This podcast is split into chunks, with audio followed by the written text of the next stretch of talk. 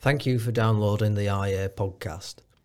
The episode you're about to listen to was originally featured as a video on the IA's YouTube channel, IA London, but we've taken the audio and we've turned it into a podcast so that you can listen on the go. Enjoy.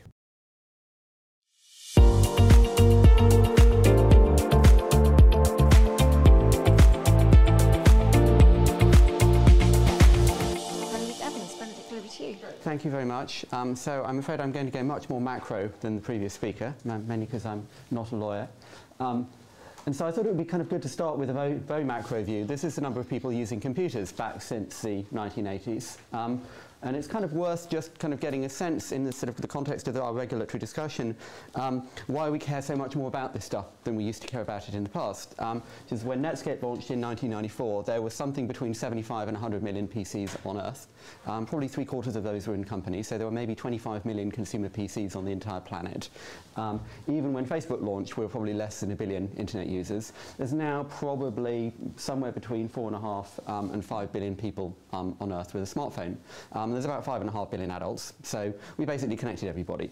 Um, and if you think about that kind of conceptually, we've gone through this sort of succession of generations in the tech industry um, where um, we were kind of working out, well, what's a computer and what's a computer company and what's a software company? And so in this period, um, the mainframe era in the 60s and 70s, I think we peaked at something like 75,000 mainframes on Earth, and that's obviously kind of a slightly fuzzy question of wh- what is a mainframe exactly. And in that period, of course, um, the industry was dominated by IBM, and people talked about IBM and the seven dwarfs because there were seven other mainframe companies and they were all tiny. Um, and IBM dominated the tech industry. And then the whole kind of model changed, um, and the PC became the center of the tech industry, and that, as we all know, was dominated by Microsoft and Intel. And the funny thing is, um, actually, I don't have a chart of this, but I did make a chart, um, is that IBM's mainframe business didn't go away. In fact, IBM's mainframe install base, measured in installed computing capacity, has risen every year since, 19, since the 1960s, um, and they shipped an all-time record mainframe capacity in the year 2020. Um, so business is still there, it just became completely irrelevant. Um, the same thing to the broader technology industry. So there is that kind of question of, well, what market is it exactly that you're dominant of? Are you dominant of the market for that product, or is that dominance of a broader industry? Um, the same thing then, of course, happened to Microsoft and Intel. Um, Microsoft dominated the, that model dominated the industry for sort of 15 years, um, and then the center of gravity shifted to the web, and Microsoft remained a big company. Intel remained a big company, but you know nobody started a company to make Windows software since about 2001, 2002. Um, Microsoft remains a big company, but no one's scared of them anymore in the broader industry. Um, and then we had sort of 15 years of the web. And then we had smartphones, which sort of started in sort of 2007 to 2010, depending on how you count it. And smartphones have been the dominant paradigm in the tech industry for the last sort of 10 or 15 years. Um, now we've got to everybody, um, and we sort of, a lot of the conversation in the tech industry is, well, what happens next? And as I could probably spend half an hour talking about that, and basically boils down to either VR or crypto or both. Um, plus machine learning and everything. But meanwhile, the other side of the conversation is, well, what happens now that everybody has one of these things? Um, to which the answer is really that this becomes a sort of systemically important part of society. Um, my best illustration of this is, is a study that Stanford did in 2017, where they found that 40% of all new relationships in the USA that year started online. So 40% of all new relationships began on in an online dating app. Um, and so this stuff has sort of gone from being kind of interesting and exciting, and Clive Sinclair's got a funny beard, and you know, maybe your children should have a job in this, to being just a sort of a central part of, of, of our society. And that sets, I think, a lot of the other sort of regulatory and policy questions. Um, I thought it was sort of fascinating to see Elizabeth Warren saying, um, I should be sort of ju- judicious here, sort of spectacularly ill-informed things about the Apple App Store interesting because it's really hard to imagine that being part of a presidential campaign in 2000. I don't think in 2000 people were talking about um, Microsoft's control of Windows and what they were doing to Netscape. That wasn't like a kind of a national political conversation. Whereas because this stuff has become so much more important and so much bigger, it does. Now, that also reflects, of course, this, I think, fantastic quote from 1996, which is how the tech industry was thinking about this then, which is basically all you regulators, you should just go away and leave us alone.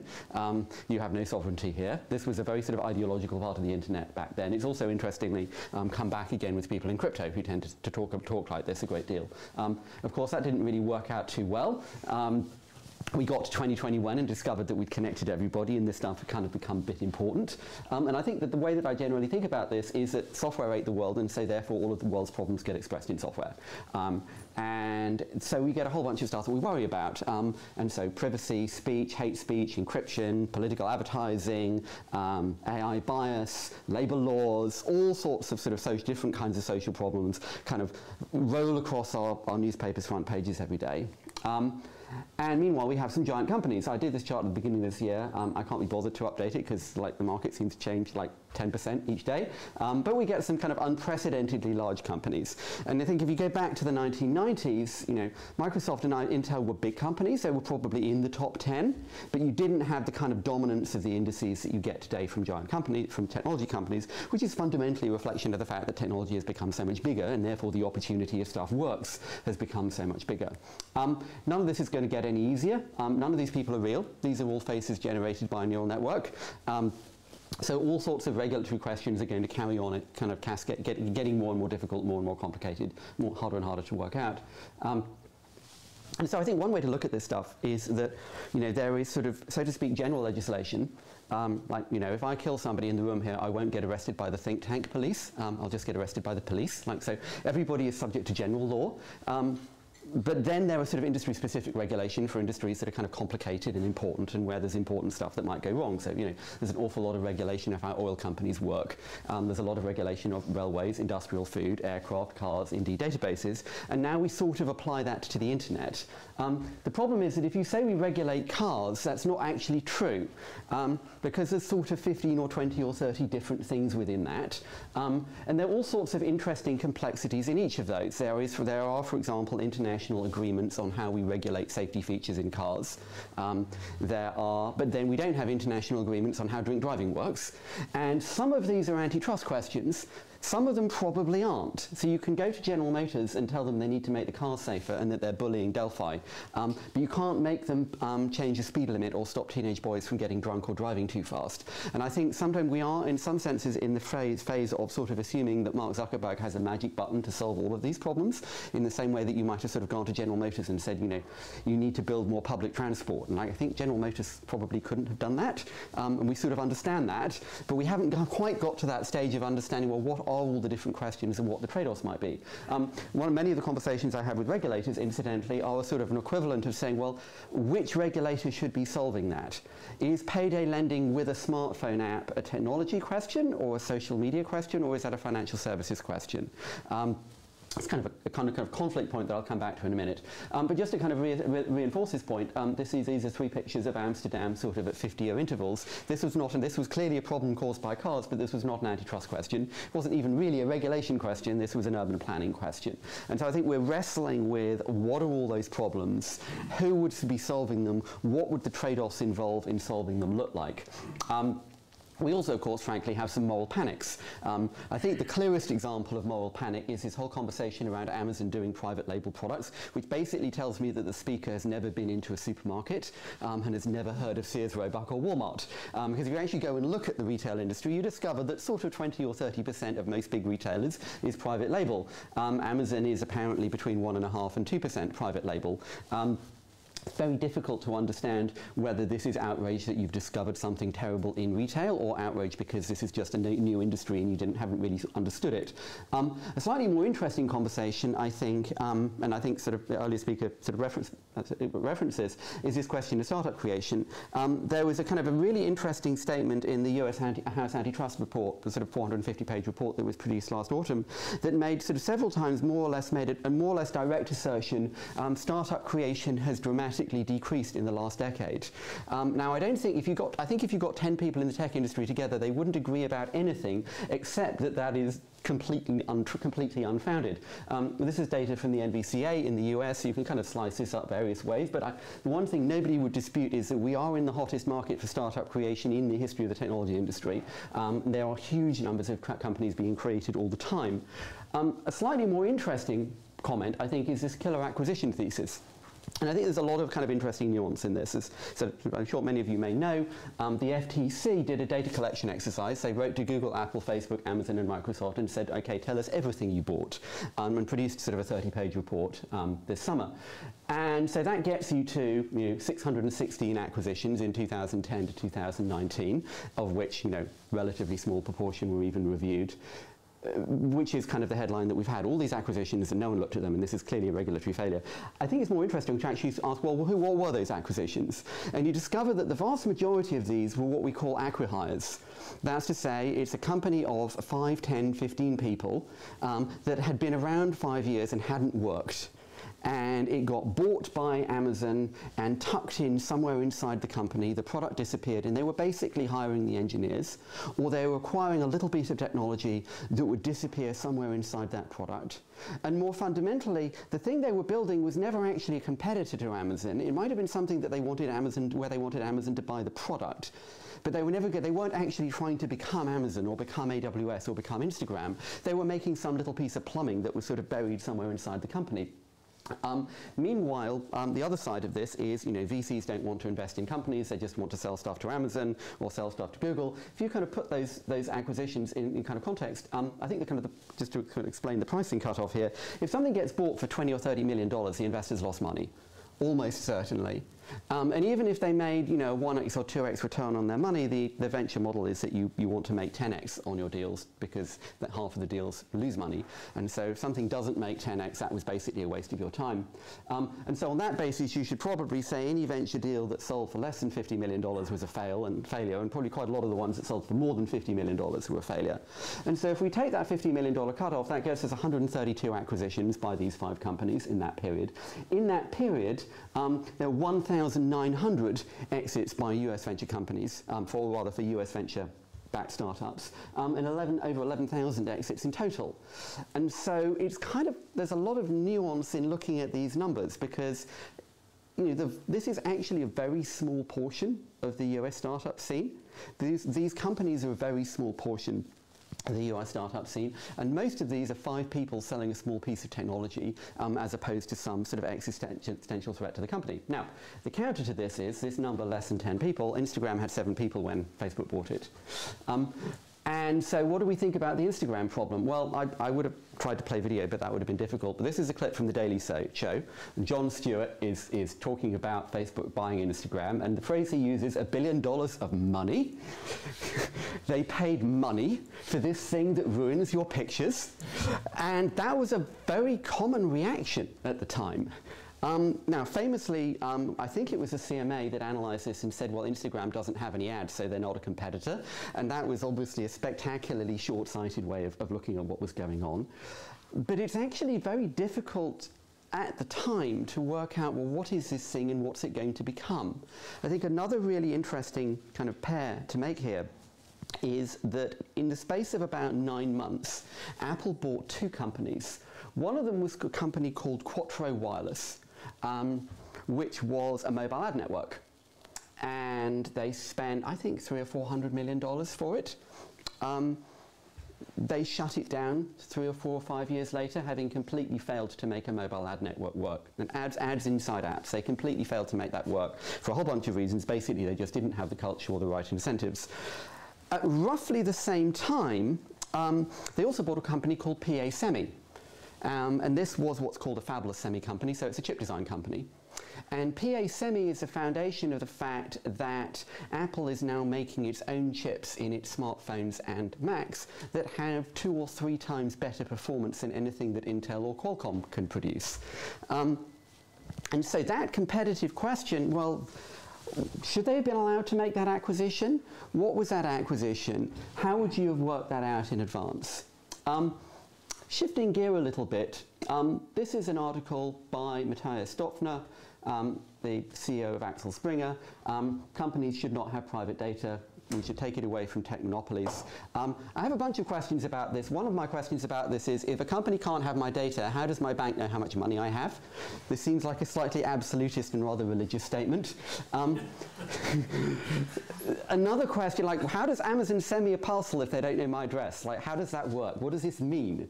Um, a more important question, though, is that this article appeared on a website called Business Insider, which Axel Springer owns. Axel Springer's website that says it shouldn't have, you shouldn't, they shouldn't have your private data has 61 trackers tracking your private data. So again, this might be a little bit more complicated. Um, now, I don't think anybody defends or likes the cookie model. This is a, a, a, study that PwC did last year where they tried to track where the money had gone between the advertiser and the publisher, and they couldn't even work out where 15% of it had gone. They just couldn't find it. Um, there's a little bit of argument about like maybe they screwed up the analysis, but you know the cookie model is going away. Um, regulators, on the one hand, platform owners are getting rid of cookies, and this is a whole sort of privacy argument. Um, it also means you're kind of breaking the online ad business, um, and it becomes much more difficult to do online advertising. We don't don't really have any idea what we're going to do about this, but then you have regulators arguing, because as, as I'm sure like everyone in the room will know, um, the ICO and the CMA have decided to get in a room and work out what they think about this, because from a privacy point of view, this is fantastic, and from a competition point of view, this is terrible, because suddenly you've given complete control of the online ad industry to Google and Apple, um, which is great for privacy, probably, but it's not actually very good for competition, because now those two companies basically control the entire structure of the online ad business.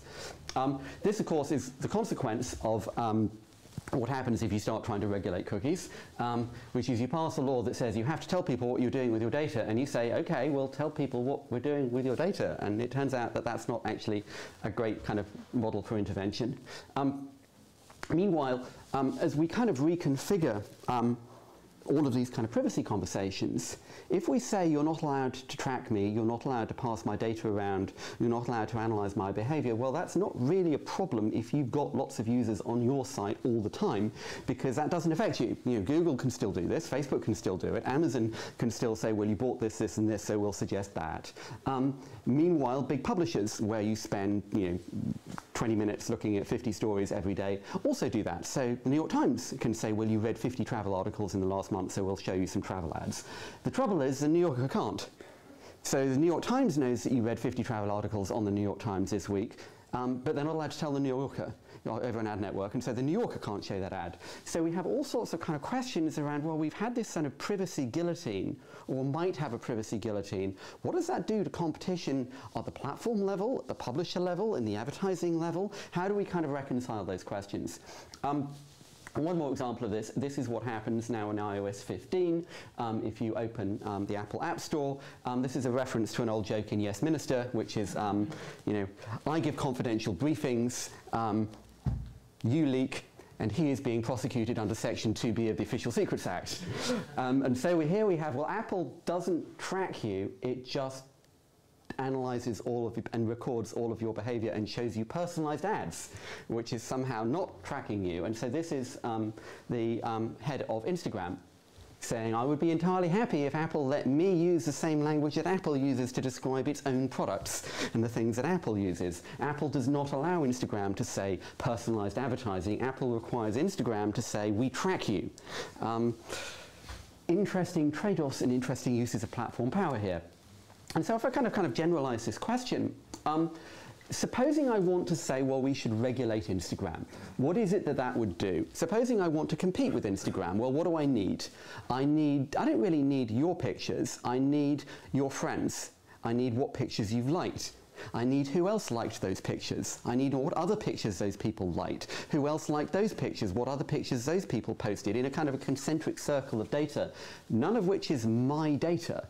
It's not even those other people's data as well. At a very simple level, if I like your picture, is that your data or my picture?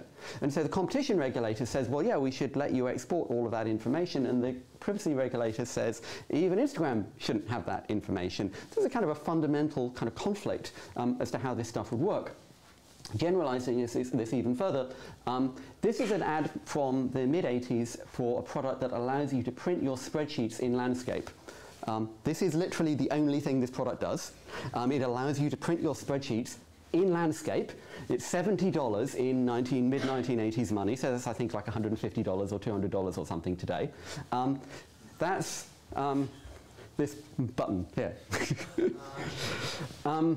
this, incidentally, is a famous lawsuit from 1967 um, around Ford integrating radios into cars and making it more difficult to sell competing radios, um, which I think mirrors the story exactly. Um, should Apple be allowed to do landscape in printing? Yes or no?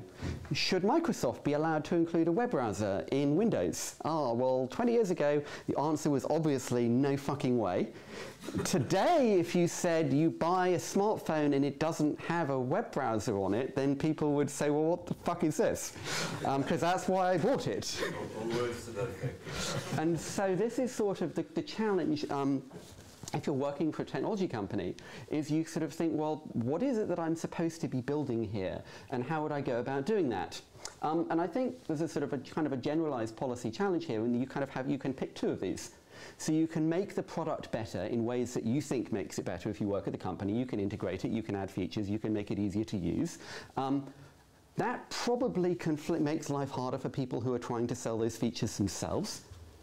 But if you make it easier for the people who are trying to sell those features themselves, then you've probably broken or made some kind of trade-off around privacy and security. Um, and we tend to get these conversations from people at the EU who say things like sort of, ha, ha, ha, well, you'll just have to solve that. and if you're building the product, you say, well, I can give you an export all my data button or not. But I can't do both of those. You're kind of going to need to choose which one of these things you want me to do.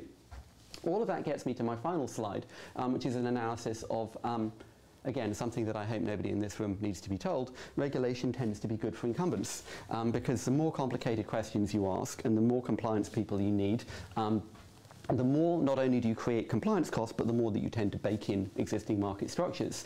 Um, just one, one sort of final observation. Um, I started out by sort of observing that um, you know, IBM's dominance was replaced by Microsoft's dominance, which was replaced by the web. Um, one of the most interesting companies I look at today is a company called Shopify. Um, which makes a platform to make it easy to do an online store.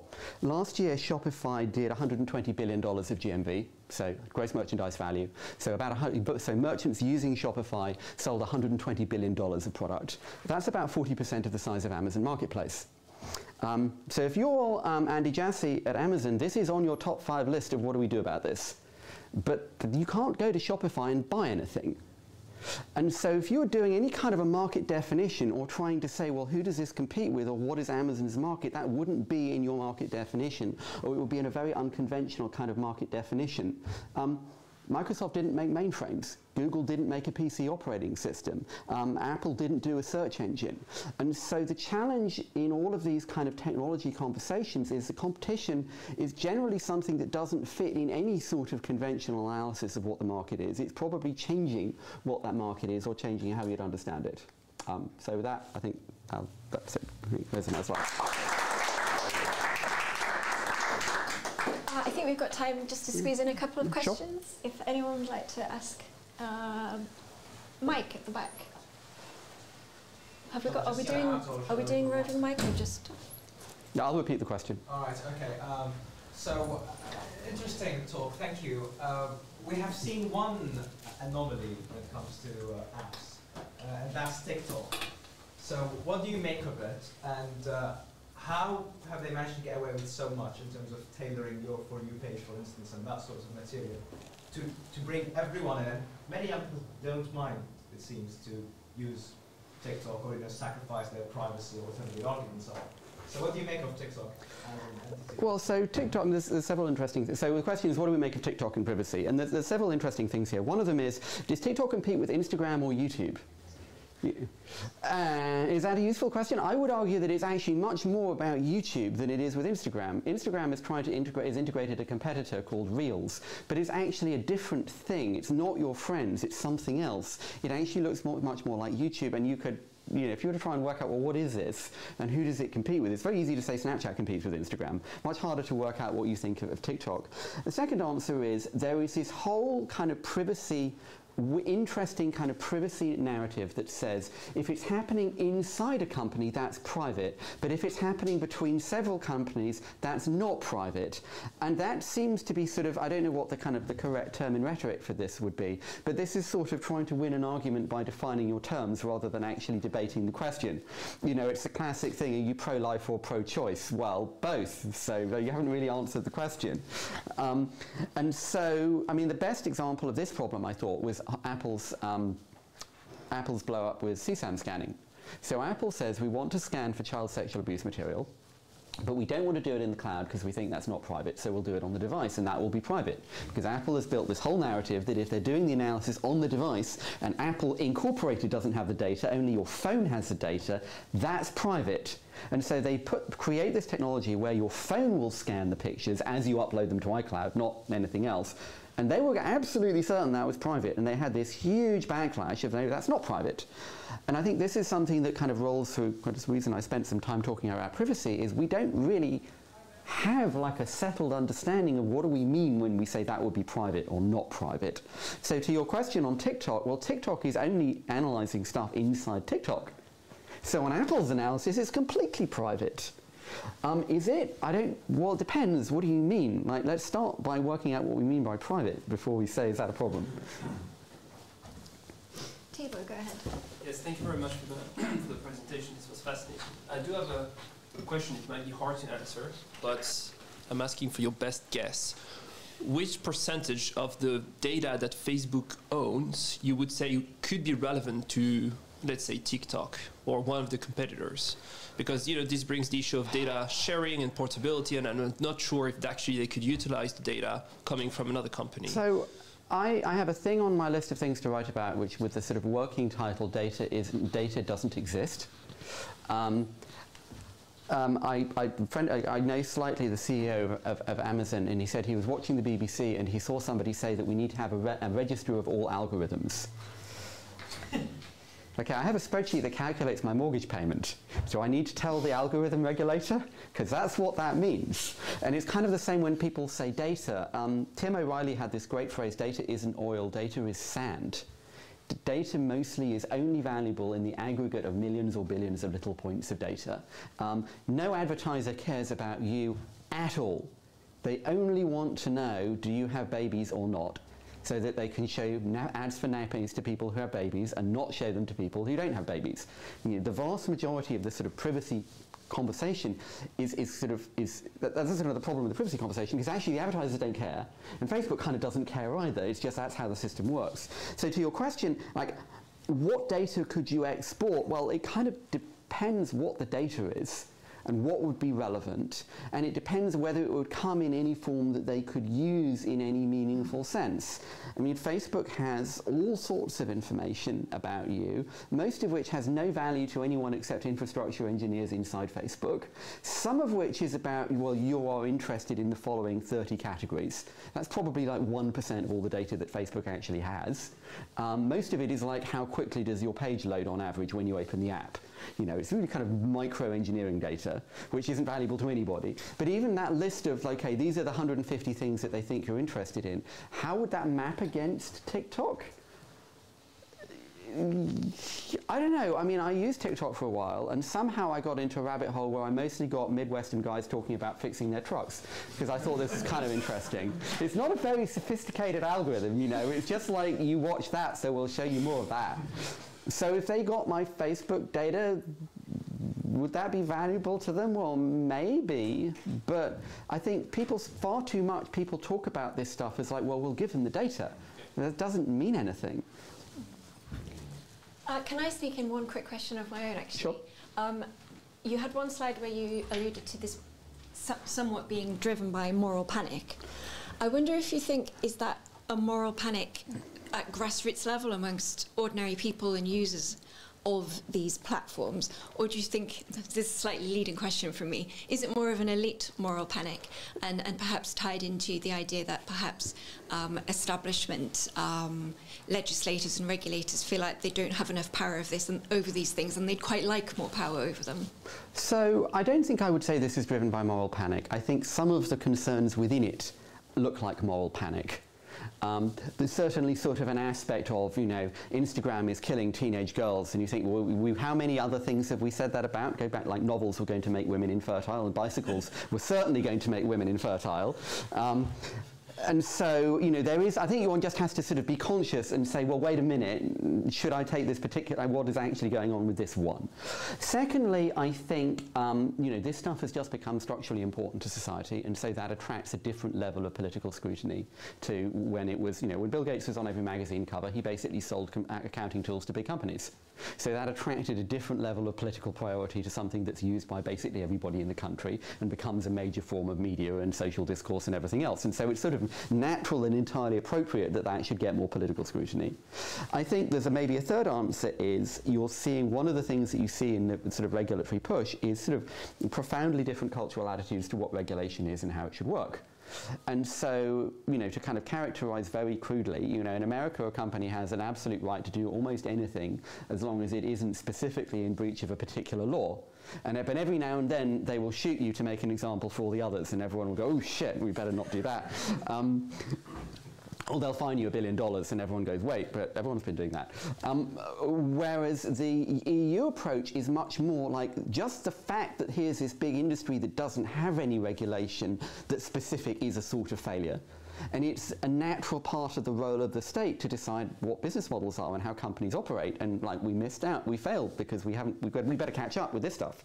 Um, and those are just sort of different cultural ideas about what the role of the regulation or the state is in the economy. And so I think that's kind of a, kind of another piece. Now there clearly there's a layer, there's a small layer on top, which you get, for example, in the sort of the UK idea that somehow we shouldn't allow anonymous accounts on social media, which is basically this is politicians' personal experience of using Twitter, is they have loads of anonymous accounts accounts shouting at them. And so that's their experience of what the problem is. If you go to Facebook and they say, well, well none of our accounts are anonymous and we have all the same problems. Um, and indeed, Twitter did their analysis of taking off racist tweets after the football championship and they said none of those accounts are anonymous. So sometimes it is a focus on an individual political or an individual elite concern or experience. I think mostly it's much more, as I sort of said right at the beginning of the presentation, this has just become like a systemically important part of society. And we're kind of like trying to work out what do we do about this? Just as like we regulate cars, or we regulate aircraft, or we regulate railways. Well, yes, we do. That's, that's no natural, but we're trying to work out what, what that would mean. So I think we had one more question there, or I don't know how we are for time. Um, I was going to throw out, um, are, are, Netflix, World of Warcraft, and, and um, Instagram in the same market? Competing with each other? Well, so this, this acronym FANG ones? drives me crazy because A, Netflix is like a tenth of the size of the other companies by market cap. B, it's not a platform. No one makes companies to write stuff, write software that runs on Netflix. I look at Netflix, and this is maybe a broader point, Netflix is a TV company. You Netflix is the new Sky. Netflix is using a new technology that's a com commodity and available to everyone to build an entirely new subscription TV business just the way Sky did 20 or 30 years ago. Um, now they're doing it globally rather than in the UK, but all the questions that matter if you're actually trying to invest in Netflix are TV questions. Like what shows, how many shows, what genres, what's the right structure, what happens when now that Disney's goes direct, will Sony go, go direct, what do you pay the actors, what happens if you have contract, like all the questions are LA questions. They're not technology questions at all. Um, and this is, you know, this is sort of a, you know, it's my point that I made earlier, you know, is a payday lender using an app, a, a software company, or should, maybe, should it be regulated by Ofcom or by the financial services regulator? Well, surely the financial, whoever it is that regulates payday lending should be regulating that. It's got nothing to do with Apple. Um, it's a payday lending company. And so I think you kind of have to, you know, that question applies very generally as you look at these kinds of, kinds of problems. Like, what kind of a problem is that? Great. Thank you very much.